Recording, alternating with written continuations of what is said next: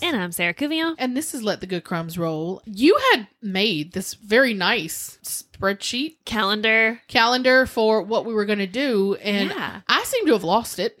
I still have it somewhere. I need even, an updated took it- copy. I even took into account like when we would need to double up recording because I'd be out of town or we'd have Yeah. other things. But I mean, that kind of got. I need to you hell. to resend it to me, Yeah. because um I got a little distracted. Like I was. Well, I needed to continue it anyway because I think I only went through October anyway. So, Okay, which I don't. Did we cover any in October that was on? Your uh, list? like a couple. a couple, But we had to like improvise a few times because we were sick. Mhm. Kids got sick. I was out of town, Yeah, but we're both back. Yeah. We're both seemingly healthy at the moment. So yeah. Who knows? I'm a little scraggly in the throat, but it's. I'm like dragging today, but Me too. I was at a wedding last night and had a couple glasses of wine, so that Oh, might be got why. married. My cousin Holland. Oh, that's right. Yeah. Congratulations to Hot. What's what's her husband's name? Mason. Mason. He's a I sweetie. and it was a beautiful. She was absolutely gorgeous. I was obsessed with her dress. It was, Where, was it out in. Clinton? No, so they got married in Zachary at St. Okay. John's, and then they had their reception at Forest Grove. Forest Grove. Where's Forest Grove? Didn't you get married there? In Denham? Yeah. I think I did. that was the first one. That doesn't count. Was that the name of where I got married? yes. I tried to block that one out. Yeah, I'm pretty sure that was it. Okay. I mean, I got married in Vegas, Sarah. the one that doesn't count, you know Yeah, that one. like- 20 years ago. Yeah. that is a nice place, though. Yeah. Um, they No, could have done it at that Bennett barn right there. That's right there. Is that still what it is though? Because I think it's changed hands several times. Have you passed by there? It's like right in the curve before you turn to go to my parents. You can like Oh. see Oh, it now. There's a big sign. Oh no, I thought you were talking about something else, and like the one in Zachary. Mm-mm. Oh no, There's- I didn't know that this existed. What is it? It's it's a, an event, a place where they do events. It's called the the Bennett Barn, Okay, and we'll take your royalties now, Bennett Barn. well, that's adorable. Okay, Yeah, but if you're coming up, um, if you're coming up going towards my parents' house on Jor, Uh-huh. right in that curve, yeah. it's right there on the right. Oh, You can see it. There's a sign. You can. It's a really pretty big barn. I'm gonna look it up. Yeah, look up the. I think it's called the Bennett Barn. Don't quote me on that. It might. It might be the Beckett Barn. I don't know. It's, it starts with a B. Something. All right. Well, they don't have to give us royalties just yet, know, since we can't remember their name. exactly. So, like I was telling Sarah, um, this one, uh, I was taking a nice, beautiful nap, and I woke up and I was like, hmm, Josh Mankiewicz, what is that you're saying? and of course, there was a new episode of Dateline that was on. This is season 31. Goodness gracious! Episode four, it's called A Cool Desert Morning. It is an insane story. And it kind of, you kind of have this conversation of does justice, how does justice work if you're really rich versus really poor? Mhm. Very And it's a- differently. yeah. It's a total example of that. Uh, so, but we'll get into it. And, and so we're going to start, we are in Henderson, Nevada, which is an affluent uh, suburb of Las Vegas. This was the home to psychologist Brent Dennis and his wife, a lawyer named Susan Winters. Now, when we went for my wedding to Vegas, my brother, who is like, how would we describe him? He likes to ride his bikes in the mountains and let his hair flow yeah, free. he's athletic. Yeah. Always has been. Oh yeah. Well, he wanted to go because apparently Nevada is not just Las Vegas. Yeah, there are other things there. There's like mountains out there and stuff. So we drove, I guess, maybe 30 minutes to an hour outside of Vegas, Mhm. and it is absolutely gorgeous. Uh, Like, who knew? You, know? did that? Yeah, during, during that trip? trip? Yeah, we squeezed all of our butts in a Toyota Corolla. Oh my goodness. Yeah. Wait, so you went with your mom, dad, Cody? It was mom, dad, me, and Derek, and Cody. Okay. And we only went because we happened to run into them. hmm And they're like, "Where y'all going?" They're like, "Out." My dad's like, "Out to the, out into the desert somewhere." and um, because that's but- a Ronnie description there. yeah, and it ended up being gorgeous. Like I was Mhm. really happy we hopped in. Now my brother's idea of like a cool ride and mine are different. I like suffocated in the back seat of the car. but once we got out there, it was really it was gorgeous. I was glad I Mhm. went. Just that little aside there. so in January of 2015, it was around six in the morning. Brent Dennis calls 911. Uh, he's in a panicked voice and he reports that his wife is not breathing. He hands the phone over to his oldest daughter, who is 15. Her name is Allie. While she is talking to the 911 operator, Brent is administering CPR. Paramedics arrive and they take over, and Brent begins to tell the paramedics that his wife, she had just seemed depressed lately and she had threatened to kill herself. Paramedics were able to get a pulse and then she started breathing. But she still wasn't conscious. She's rushed to the hospital, and Brent calls his father in law, explains that Susan attempted to commit suicide. Susan's parents were just com- in complete and utter shock. Their daughter lived a plane ride away from them. They were in Oklahoma. So they couldn't just jump in their mm-hmm. car and ride up to the hospital. The two decided to wait to hear from either Brent or their granddaughter to get more information. And when the phone call never came, they headed towards the airport to head to Henderson. At the hospital, doctors were able to get a pulse and had Susan breathing pretty steadily, but a CAT scan revealed the tragic news. There was swelling around her brain. Brent called Susan's parents, who were in the airport at the gate, and he tells them that the prognosis is not good. Her parents just decide to wait for Brent. Now, I want to reiterate these parents are very involved parents. They're mm-hmm. not, they are going by what he's telling them. So it's not like they're just not taking it serious. They're just like, we don't know what to do Right. and they're waiting to hear from him. So within a few hours of finding her, the decision was made by Brent to take her off of life support. They said she was completely unrecognizable, she was fully bloated, and unfortunately she did succumb to her her injuries. Susan's parents described Susan as just this wonderful daughter who always did her best, and this was seconded by her big brother Chris. She was an honor student, she was the homecoming queen, she was a star athlete in all of these sports. She had all of these friends. She was very pretty. She was a pretty girl. In the 8th grade, she met Brent Dennis. He was the star quarterback of her school's football team. The only problem was he was a senior. So that means he was 18, she was 14. They were Oh. not dating. Okay. She just met him Oh, okay. and she had a crush on him. And they emphasized the parents did. Everyone said they did. There, there was no dating. She just told one of her friends, "I'm going to marry him one day." Mm-hmm. Obviously, that that didn't happen just yet. So Brent went on to graduate from high school and went on to college, and he became a psychologist in San Diego. Susan graduated from high school, and she became a lawyer in Las Vegas. Both got married and divorced, and by the early '90s, a mutual friend connected the two of them, and a romance blossomed. Brent didn't really know her; they were from the same town, same high school, but obviously she was four years younger, and she just remembered him because she Yeah. had a crush on him. They decided to settle down in Henderson, and I don't know if I mentioned they they did end up getting married. They had mm-hmm. two daughters. They had Allie and they had Danny. Not only were the Dennises financially successful from their own careers, but Susan's family owned more than 100 restaurant franchises, which added a Wow. comfortable security blanket to the family. Yeah, like one of them was Sonic. They had a bunch of Wow. Sonics. And every month, Susan received monthly profits from four of the restaurants. So they were very, very, from the outside, it looked like they were very financially secure. I mean, they just had mm-hmm. this picturesque life. Brent and Susan were a beautiful couple. Their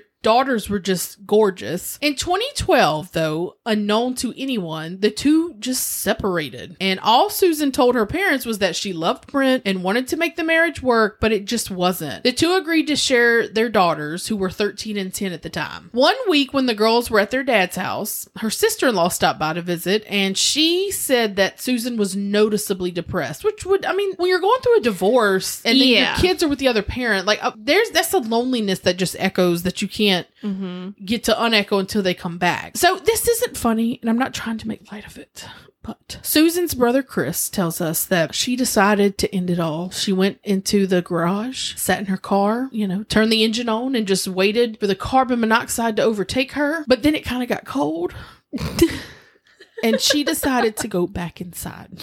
It was too cold to die that day. Thank God. That's something I would do. Just like, oh, it's a little bit too cold to be doing this. But I'm my go back is, inside. why do you tell about your attempted suicide and say, but it was too cold to die that night? So, like, I'm gonna wait till the summer comes so I can be a little more comfortable in my co- in my death. You know, it's not suicide is not funny by any No, means, but no. but just the I'm like, how did you know? Did she tell you this? it was too cold. she admitted this to you? Like, Lord. Yeah. But it gets Just a few in those degrees. deserts. Yeah. Yeah. A little bit. When that happened, she just decided to seek therapy and began taking medicine for anxiety and depression. And Susan's mom also convinced her to retain an attorney, draft divorce papers, and present them to Brent. It has to be said that uh, there was no love lost between the Winters family, Susan's family, and Mhm. Brent. They couldn't stand. Really? They couldn't Is- stand each other. Was this prior to the divorce No. proceedings? They or- just said he was incredibly arrogant. He they it- thought this before they Yes. up. Okay. Yeah, they never really cared for him. Okay. He was just super arrogant. And when you tried to talk to him, he'd give like yes, no answers. I hate Mm-hmm. that. I hate when I'm trying to talk to you and you just say yes or no. Like if I went through the process of coming up with a question, can you at least come up with one as well? For every question I have, I need you to reciprocate that Yeah. with another one. That's why you have to ask open-ended questions and let the other person do the talking. Well, you're like, oh, this is some weather we're having, huh? yep. okay. What are your thoughts on the weather? Do you think it's gonna stay like this, or you think what? What do you think? Because I'm not. I'm terrible at conversation. No, you're not. Oh my No, gosh. No. I, no, I'm good with you. I'm No, good with no. people I know. I have seen you with people you don't know. You're like Well, one of those give me a reason to say you something. are like one of those people where it just seems like it comes naturally to you. really? Yeah, Oh, that's no. why I just let I you do the talking. Awkward a lot of times, Oh, just because I can't. I don't like silence. well, you don't come off that way. So, Oh well, good. Okay. Faith oh, see, that's the difference between you. You don't like silence, and I'm completely comfortable with silence. Oh, so if me and you walk onto an elevator with people, it's gonna be a totally different. By the end Yep. of it, I'm gonna like know their name. You are gonna know from. everything about them. I'm just gonna be like, great job, Yeah. high five. I'm on the second floor. you just press the two. Just right let me off right now. Yeah, that's the where y'all from. and they look at me like, girl. That's like my mom. My mom, like when I too. need to, when I need to be like a people person, I just channel what my mother would do, Yeah. and do that. And just ask those questions. And I do mean those questions. I Yeah. genuinely do care where you were born. do you? Sure. Sure. Yeah, they didn't like him. Um, and, and it wasn't for any particular one thing. They couldn't It's just like a vibe they got from him, like something like the Yeah. And and the thing was is like he was a psychologist. So he like went through got his PhD and what what they said was he worked with trauma victims Mhm. and he worked with them. So, you know, he had his own resources, but like she was the gravy train Yeah. between her the family money she had coming in and her job as an attorney. yeah. He lived he just bolstered this like very lavish lifestyle, but it was all from her. It was from her. Yeah, Yeah, and the family's just like, sit down and Mhm. shut up. You know, that's just kind of their Yeah. attitude. Or act like you appreciate a little bit of the fact that we opened up 600 um Sonics. Yeah. You know, just go get go get you a Route 44 and act like you're proud to be a part of the family, okay? It was one of those things where they did try and talk her into getting a divorce, but when Susan presented the divorce papers, Brent's like, I don't want a divorce. I mean, and so they reconciled and they got back together. This was in 2012. From the outside, it looked like life kind of went back to normal Mhm. until that day in January of 2015 when she when she died. Brett made the decision, like I said earlier, to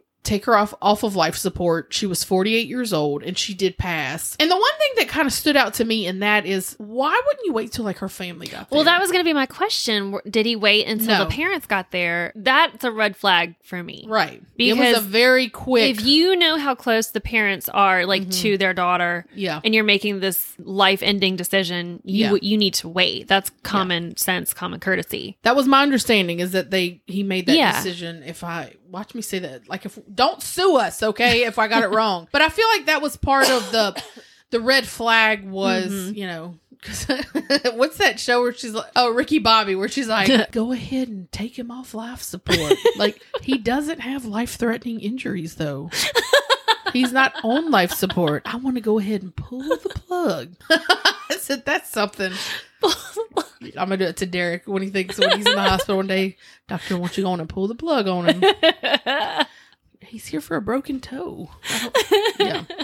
So, with Susan's death, law enforcement got involved, and Detective Chad Mitchell was assigned to the case. He's not here to interview in, Mhm. in our show. He started with Brent, a psychologist who specialized in helping people deal with trauma, like I said. And he did tell the officer that he his wife was suicidal. I mean, if anyone would know, it would be him. I mean, Yeah. he's a psych- psychologist or whatever. Brent said during the day, Susan had been drinking. Um, she was mixing her meds with the drinking and arguing about the state of their marriage. Susan, according to Brent, flew into a rage. It got so bad that their daughters left the house for a nearby shopping center. Brent picked them up later that evening, came home to find that his wife was asleep in bed, and discovered some strange internet searches on how to commit suicide via antifreeze. I mean, don't you find it odd if you're a cop and you show up and he's like, "Look, my wife was so suicidal, and you know, I clicked this mouse, and this story came up about killing yourself, how to do it, how long it takes. Oh, and by the way, here's two things of antifreeze. Like it was just very convenient. nobody thought to look into this a little bit deeper. So they didn't look into it any deeper. No, they just took his word Oh. for it. Yep. An autopsy did confirm that Susan had lethal amounts of antifreeze and oxycodone in her body. And so her death was ruled a suicide and the case was closed. Mhm. There was no investigation done into Well, this. Well, that's ridiculous. yeah. I, from the moment I heard that, I'm like, this is some bullshit. but the Winter fa- Winters family was like, uh, no, nobody kills themselves with antifreeze. Okay, that's like a long, tedious. Drawn out process. Yeah. Yes. Yeah, it's not.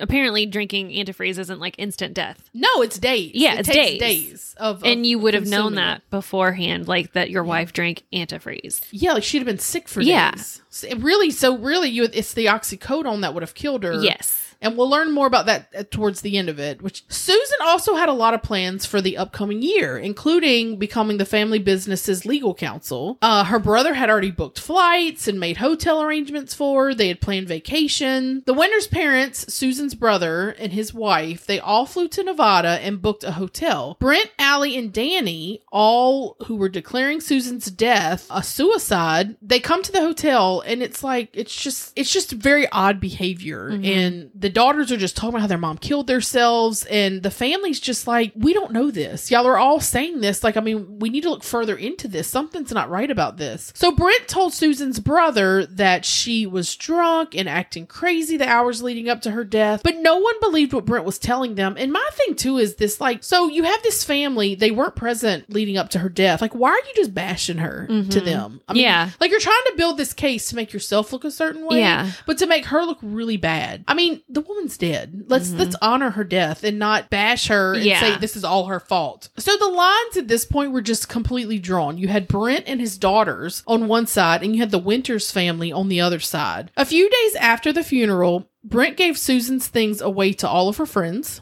Just cleared their house out. Which is weird. Yeah. It's This weird. it's very strange, and it led to a fight between Avis, who was Susan's mom, and Brent. And Brent kind of gaslit her and made her feel like crap for basically attacking the way that he was processing his grief. Mm-hmm. And so she apologized to him. Aw. And it's like, no, this is, I don't know. I'm like, That's- don't apologize. I hate when people apologize when they shouldn't. What a narcissist does to you. Right. The family decided to start with the Henderson Police Department. And they were no help. They were like, y'all are just grieving parents. Y'all need to let this go. Y'all need to process that your daughter committed suicide. We're really sorry, but this case is closed. We're not reopening it. Then they went to every law enforcement agency. They went to the attorney general's office. They went to everybody and nobody would help them. They decided to come together and find the truth on their own. And so they hired out to a guy named Jim Perry. He is a former FBI supervisor who now worked as a um, private investigator. And he looked at the case and he kind of was like, I don't know if I could really help them, but I'll try. So he began surveilling Brent Dennis uh, and he discovered that Brent was living a, a, a completely different life. Brent and the Winters family, they really had a sordid history. And it's like I said earlier, they just didn't like each other. Mm-hmm. They had requested to have Susan's funeral in Oklahoma because that's where the whole family was. That's where she was from. Nope, he did it in Nevada. And then so they decided to hold a vigil for her in, in Oklahoma. And to their complete shock, Brent showed up. Not that he wasn't invited, but it's like he made a big old stink about her being buried in Nevada. And then he now he's going to fly to a vigil for her in Oklahoma. It just Mm-hmm. It was just weird. And but meanwhile in Nevada, Brent had no idea that he was being surveilled. Most of Brent's day was fairly ordinary on most days, except when he was going to this older cas- uh, casino called the Orleans. He would go up the elevator, he would stay there for about five to six minutes, and then he'd come back down and he'd leave. So it's like, okay, was he meeting like hookers? Mhm. You know, I mean, and the woman's like, not in six minutes. It ain't gonna be, yeah. He needs a little more, little more time than that. So they just, it's just really strange. Like, okay, Mhm. why are you going here? And it's, it's sometimes it'd be two times a week, sometimes it'd be twice a day. It was just Mhm. very frequent. And we see some of the actual footage because apparently there was some documentary they were filming during this time about Susan Winter's death. Yeah. And I don't know what documentary it's for. I, I was going to say, up. well, that's interesting. It is. So we have actual footage of the people surveilling him and, and following him. mm-hmm.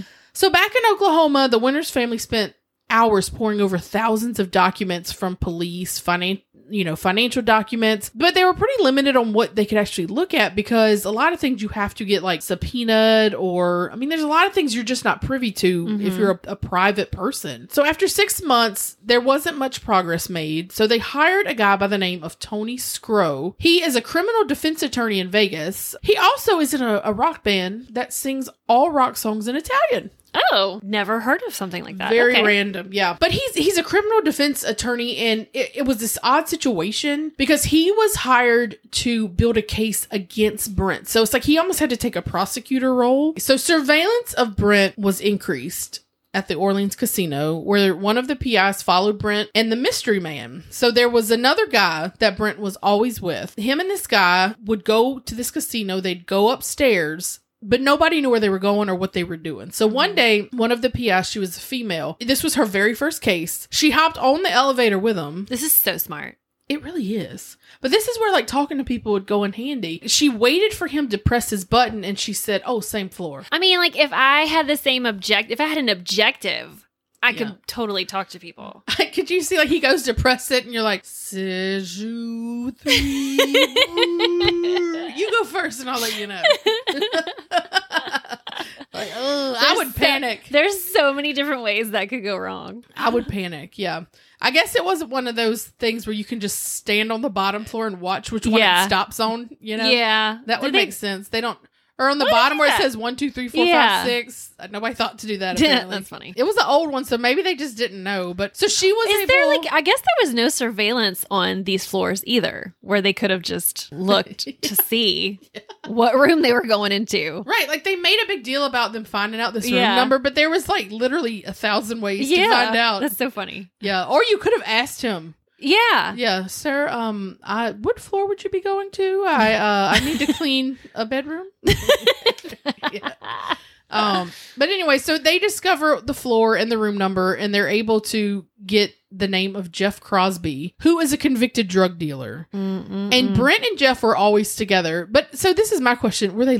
Was he living there? I guess that's why No. they're always going there. They said don't he was know. always there. that's interesting. Maybe that's just where the business deals went down. Maybe so. So it just posed this question: Was Brent a drug addict? Um, no offense, but look at him. Yes, clearly.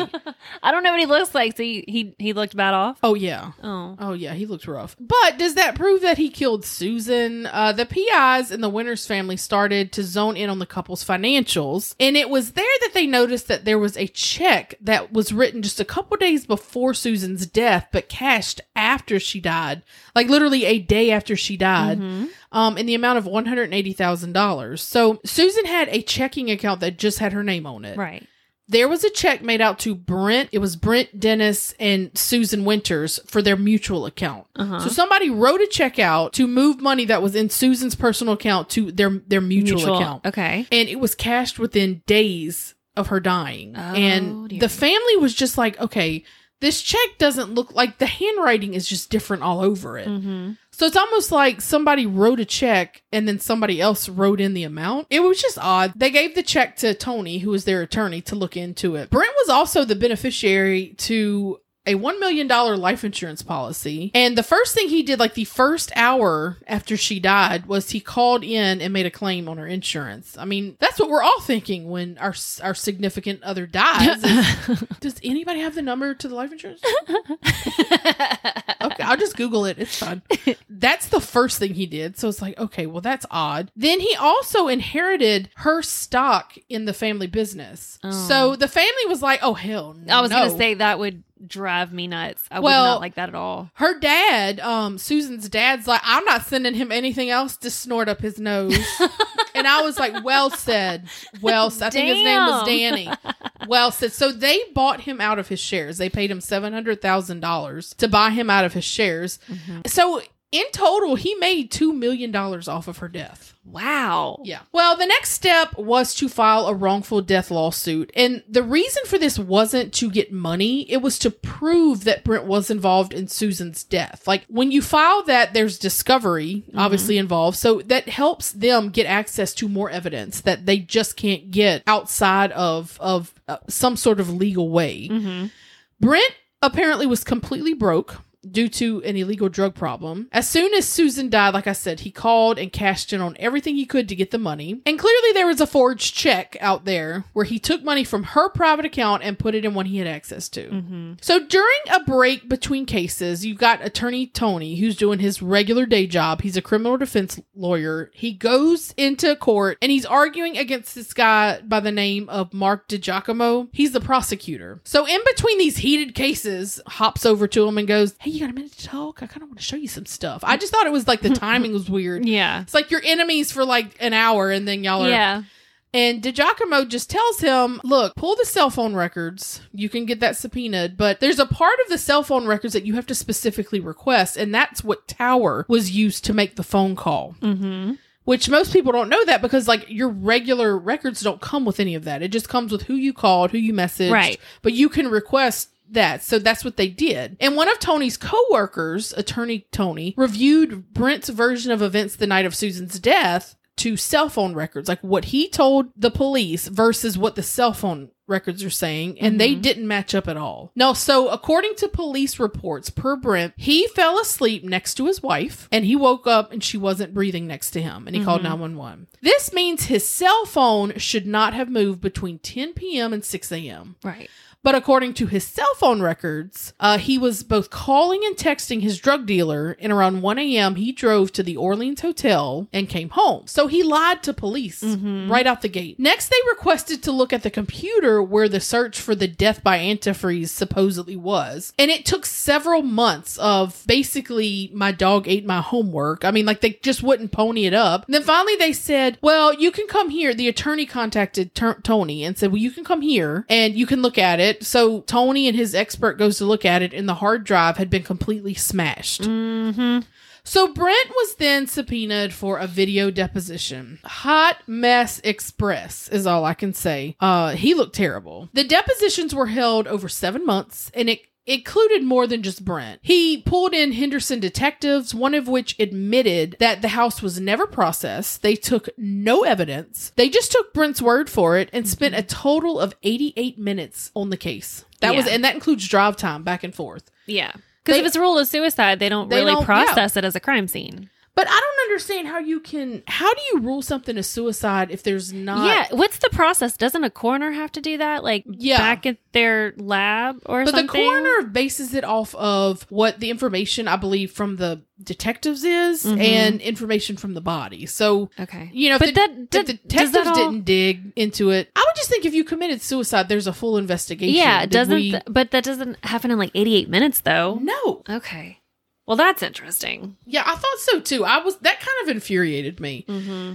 This kind of made me angry too, and it really because I just feel so bad for their daughters. Mm-hmm. Allie and Danny, who at this time are 14 and 16, well, Allie is 16, Danny's 14, they are standing by their dad to the point where they are angry at their grandparents for doing this. Danny was was very quiet, but she doesn't speak to her grandparents and she does vocalize in the deposition that she's mad that they're doing this to their dad. Their mom, they didn't know what it was like living with their mom and their mom was very suicidal, but the one who was very outspoken about it was the 16-year-old Allie. One of the things that really bothered me was Tony the attorney for the family said, Allie, if there was information that could prove that your mother did not die by suicide, she died at the hands of someone else, wouldn't you want to know that? Like, would you want to know if your mom took her own life or if she did not? And the 16 year old was just like, that's not what happened. Mm. So to me, it's not evidence of anything. I mean, like like this poor girl, she's scared of losing both of her parents. Yeah. And she's in so much denial over the fact that her dad could have possibly been involved in her mother's death. So Mhm. to me, she's not a good witness. I just Yeah. don't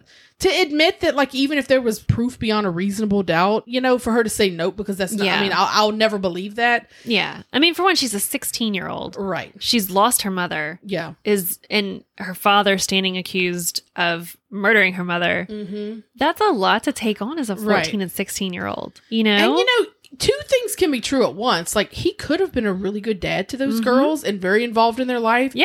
He also could have been a drug addict who murdered their Yep. mother. I mean, we yep. to Both of those two- things could be true simultaneously. Exactly. So I, I mean, and this is like I said, this is coming from a 16 year old who is Mhm. who is going through a lot of trauma herself. So then Brent was asked about, uh, you know, the hundred eighty thousand dollars, the forged check, and he was like, "Oh, we were going to use that as a down payment." But like, he was just a mess through this whole thing, and he could he couldn't remember anything. His composure and his answers were just completely falling apart. They decide to take a break between during the deposition, Mhm. and during the break, the cameras are still rolling. And after everyone had left, Brent picks up a picture of the $180,000 check that's in question. And when the deposition resumed, they said, Did you go through our, our evidence? And he's like, No, why would I do that? And Tony, Why the, would I do that? Tony, the attorney's like, Sir, you do know we continue to roll those oh cameras, right? oh my right? gosh. And he was, and, and he starts kind of laughing. He's like, hmm, Okay, busted. oh my god. And then Tony's like, like, do you find this funny? and I'm like, I, I did find it funny that you caught him red-handed lying That's so hysterical. because it's crazy how easy it is for him to lie. And he's like, okay, I may have picked it up, you know, and looked at it, looked at what you had against me. So Brent said his marriage was great leading up to Susan's death, and that the day. this is the funniest part. Though. He starts bragging because he says the day before she passed, Susan and him consummated their marriage. I'll just say that. and that she had the trifecta of big O's. oh my god. And in that moment, Tony, with a straight face, said all of the women stopped and said, Oh, he killed her because he's lying. and honestly, I thought the same thing too. I'm like, You big fat liar. Nobody believes that. Nobody believes Mm-mm. that. Nope. Maybe you had some sort of like delusion, but you know, from all the drugs you were on. oh my goodness. Yeah. Yeah. All the women said, Lies. Case closed. Lies. He's guilty. well, the conversation goes back to Brent's drug use, and Brent's attorney just stopped it. He stopped the deposition Yeah. because he said, "This my client is burying himself." Yeah, a big one. getting out of hand. The, actually, the attorney said, "Can we take a break?" And they left and never came back. I, I didn't know you could do that. No, I didn't either. Apparently, that's that's an option. So the winner's family and attorney Tony felt that Brent looked so bad that even his attorney shut it down. the family took back what they had to the assistant DiGiacomo. I spelled it out so that I can like say it correctly. Yeah. And they wanted to get his opinion on the case. And he was still a little iffy on the case, but he said, "Look, I'll open an investigation on it." So he opened an investigation. He's the assistant district attorney, which meant they would have access to even more stuff Mm-hmm. and more people would probably be inclined to talk to him because he can he can have them come in under oath Yeah. and give statements and more people are inclined to tell the truth and so right out the gate he starts interviewing people who know the couple and he said that this picture that emerged was that they were just a very dysfunctional couple he got a search warrant of brent's actual phone and he found multiple voice recordings of them fighting because he would brent would record their fight and susan days before she died is saying i want a divorce Mhm. this isn't working he she was going to expose him for his, it was the drug use Why was he recording their fight? I guess he wanted evidence to hold against, or thinking maybe he would get something to hold over her head. I don't know. They Huh. just said he was recording all of their fights. Yeah. And she also told friends that he had a drug problem. He was going through their money like crazy, and she wanted a divorce. Her exposing him of his drug use could cost him his license as a psychologist. Mm-hmm. So it was a big deal for her to take that away because he she could take away all of his money. Yeah. Like his ability to make money. Yeah, and I The money his, from the family. his kids. Yeah. all know, of it. So he stands to lose everything. Yes. Police discovered that when Susan supposedly lay dying, Brent called the line to Susan's private bank to obtain the balance Mhm. of 180,000. He wanted to know how much was in there, the $180,000. Yeah. The next day, he pulled all of it out because he knew the moment that she passed, her family would probably freeze all the bank accounts. Like he, yeah. that's why he probably did everything as quickly as he could because he knew that if he- her family would probably open an, an investigation hmm and not say, oh, okay, she just killed herself. Yeah. Because if Susan went through with the divorce, I mean, he would have no way to finance his addiction problem. Right. And that couldn't happen. So DiGiacomo was ready to file murder charges. And the only other problem was that he had to convince the coroner to change her manner of death from suicide to, at very least, unknown. And so he pulled in a toxicologist. Her name was Dr. Stacy Hale. And she says, look, medical examiners are not taught to look at toxicology reports. She's like, just like, I'm not taught to do an autopsy. Mm-hmm. There should have been a toxicologist on here to cipher, cipher through what happened. And so what the toxicologist discovered was that the antifreeze didn't even hadn't even metabolized into her body. Like long story short, it it metabolizes and it becomes this toxic crystal. Mm-hmm. That's what kills you. And it does. It takes days to because your body tries to get rid of much of the filth as it can, but it can't get rid of all of it. The guess of DiGiacomo is that he believes that Brent made her a drink because she loved margaritas Mm-hmm. and he put antifreeze in it thinking that it it would kill her. Yeah. So when she laid down, she didn't die at all. She just fell asleep, but she continued. She didn't stop breathing or anything. Yeah. she wasn't gurgling. There was no signs of death. So he Google's suicide by antifreeze, and that's where he discovers this takes days and a lot of it Mm-hmm. for for this to happen. I mean, it's not a quick death. So he was not well informed before implementing the antifreeze No. technique. Okay. Right? He's another dumb criminal who didn't do any research beforehand. Got it. Go figure. Around 1 a.m., because what DiGiacomo is able to do is he's able to get in touch with the people that run the website and he's able to say, hey, what time did this IP address hit your server? Mm-hmm. And it was at midnight. Well, at midnight, there's no way she could have done that because according to the two girls in the police report and Brent, I think by 10 o'clock she was sleeping. Yeah. There's no way. And, and they said she never got, she was passed out. Around 1 a.m., Brent calls his drug dealer. The toxicologist said one of the things that she thought was odd was that nowhere in any of the pictures, any of the police reports, did anyone locate an oxycodone pill bag or Yeah. anything. It's like she just took a handful of oxys that she did not have a prescription for. Mm-hmm. So she thought that was strange too. DiGiacomo believes that when she didn't die, he called his drug dealer and said, What can you give me? What do you have? And so he went to, according to his cell phone records, he went to the Orleans and he came back. It was very quick. It's like he mo- waited until the moment she quit breathing and he called 911 Mm-hmm. Because she wasn't dead. And then so it's like everything he tried to do is like, oh, this doesn't work. Oh, this doesn't work. So he tried. We go from plan A to plan B, and now plan C is she's still alive. So he's just very bad at this. Yes. Okay. She's still alive, and he knows that if she wakes up, she's going to say, Well, I didn't drink antifreeze. I didn't Mhm. take oxycodone. And they would look straight at him. Yeah. So that's why there was enough damage done to her that he could justify taking her off life support Mm-hmm. as quick as he did. Yeah.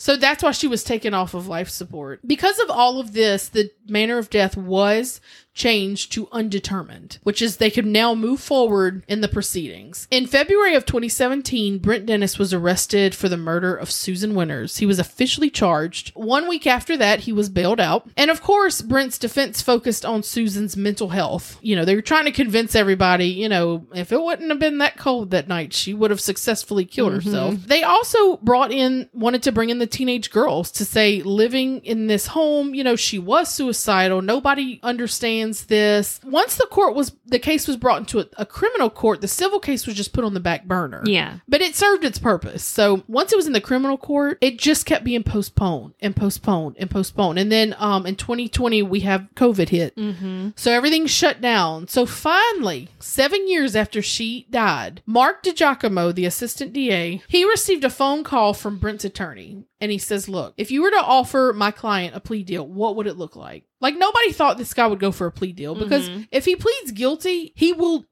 lose everything. Yeah. He will lose his license, everything. So the family all got together. The ADA and Brent's attorney agreed to the offered plea, saying that an offered plea is basically you're not saying you're guilty, but you're saying, I know that you have enough evidence to convict To me if we convict went to court. Yeah. But it was on manslaughter, and in May of this year, Brent was sentenced to from three to ten years of prison time. Susan's family is not happy about it. Yeah. They're angry, but at least there is some justice being served. At least it isn't a bunch of people saying, no, she committed suicide and y'all are just grieving parents. That somebody actually took the time to look into this and did something about it. As far as I know, he is still in jail at the moment because he was just sentenced. I say that I don't know when it started, but I'm sure he won't Last be in there very long Yeah. him, his daughters, the Henderson PD, all of them, they all declined to be a part of any interviews. Yeah. Of course. And that's that's the story of Susan Winters. That is a crazy one. it is. And at the very end, Josh Mankiewicz makes a point to say, what would have happened if these people weren't didn't have the money to cover this? Yeah. This guy would just be walking around. yeah, absolutely. I mean, I think that's terrible. He would have gotten away with everything. Yeah. And I mean, he ain't going to live forever because if you look at him, you can tell drugs have just, he has Yeah. aged so much. He is just riddled. I mean, That he looks terrible. shame. And he's going to be broke again. I mean, Yeah. because drug addicts can't, you know, they can't keep money. He could have been out of money beforehand. You never know. Right. Well, yeah. I mean, after going to court, that's probably why he agreed to the offered plea. Yeah. He was just out of money. Yeah. Oh, Well, that's the story of Miss Susan Winters. It was, again, that was Dateline. that was a good one. It was a good one. It just Yeah. the twists and the turns. We need to look at the calendar and see yeah, and get I'll back on to rhythm. find- I think Liv has my phone right now, but we have to find my calendar and Mhm. I'll edit it to the next few months, and so we can just Yeah. pick up on some of those. Well, we will be back next week pending um another plague breakout. Yeah, hopefully everybody stays healthy. Good lord. I'm so tired of everybody. We haven't even hit cold and flu season. I know. That's And the sad part. I have a scratchy throat. Like I woke up the other night with a scratchy throat. I'm like, what is this? I know. I'm sinusy. I'm just dragging today. I know. It's just it's so pretty. It's like I, I should be outside skipping, you know, or something. So pretty. but no. But I'm actually about to go clean um, my barn room in there. You got so many animals, and I love it. I love know. coming over here seeing all of them. Every time you come, there's a There's new a one. New one. It's ridiculous, but I might have to downsize some. Like, none, and none of them will ever die. Like, I mean, I've got Zoe that's thirteen. it's 13. because you take such good care of them. Well, she's completely blind. I know, we She's were- completely deaf. We were driving up. She must not be completely blind to completely deaf because we were driving up, but she was looking straight at straight at us. But she didn't care because she kept walking towards us as I was driving, like straight toward like, her. Is that the light I've been waiting for? She's like, wait, Nope. what is this? it's an Acura. Okay. Yeah. No. Poor baby. She's got skin problems. This dog cost me so much money at the vet. Poor baby. I have to bathe her in this special stuff, and it, then I have to spray her. And she's like, there's this show on um eight um oh shoot Apple Plus or Uh-huh. Apple TV called See. It's got Jason Momoa in it. It's so good. Oh yeah. But everybody in it's blonde. and so like the whole movie, they all got the sticks where they're like walking. and every time I see Zoe, she walks like a blind person from that show. stick. Yeah, like I, you can't call her because she won't come. So I go walk up to her and I tap her butt, and Yeah. she'll smell my leg, and she fo- she like follows my leg with her nose. That's adorable. Yeah. Poor baby. but she's still relatively healthy because I kind of the vet was looking at me last time like you you know I thought it was a you need to consider her quality of life, and I said, Yeah. is this a quality of life talk? And she said, no, she's fine. I said, oh, don't look at me like that. Like, I mean, I wouldn't put a dog down if they you know their quality of life is good. She's just blind and deaf, and She's still got some life in her. she does. Yeah. Like I remember when you got her. I know. Well, it's it's not funny, but like my other two dogs, they'll be barking and looking in the same direction, and Zoe's barking looking in a totally opposite direction. Poor Zoe. I'm like, damn, y'all at least just kick her with your paw and tell her to look over here. But she needs a seeing-eye dog. she does. You've seen like you've seen those videos and stuff where like a blind deaf dog has like a little companion dog Mhm. that like they tether them to and I they just lead that. them everywhere. I, I do. I tried to one of these other two idiots, but she'd be dragged down the street. Yeah. Or like Roxy the rabbit, I like I think Zoe can't make out figure out like what that smell Yeah. is. So Roxy will go and hop up on the bed with her and she'll smell it and she'll kind of look around. And then she'll then she'll get up and like walk and find me and like you know there's a there's something strange Like, smelling on my what bed, kind right? of dog is this? what did you get? Yeah. Yeah, it's pretty funny. Oh, Roxy loves her though. That's so good, Roxy the rabbit, and Roxy I love rabbit. that she loves Zoe. She does. Oh, they can be their like buddies. I know. That's so cute. Like, don't get too close. Roxy- I don't think Zoe is much longer. you don't know. You never know. You never know. I, I just need to let her befriend, let Roxy befriend one of the tor- the torts because they'll Oh. live forever. yeah. Yeah. Yeah, they're gonna live forever for sure. Yeah. Oh yeah. Well, all right. Well, this was a fun one, and um, hopefully LSU has a, a better game than they had last weekend. Yeah, fingers crossed. Come on, Brian Kelly. all right. Well, Sarah, do you have anything you want to add? Um, anything? I the house is now doing brunch. Yeah, and we got a liquor license, so we're serving cocktails and everything. Yay. We've got a, uh, y'all won't y'all. This episode is going to be released after the fact, but we're having our Halloween hop tomorrow, so I'm pretty excited about that. I love that. Yeah, it's our little trick or treat thing in Central Square. So I'm, I'm probably gonna bring the caveman. Yeah. Stroll around in those strollers. Do. It's fun. Okay. Well, we will see y'all tomorrow or next week. Bye, guys.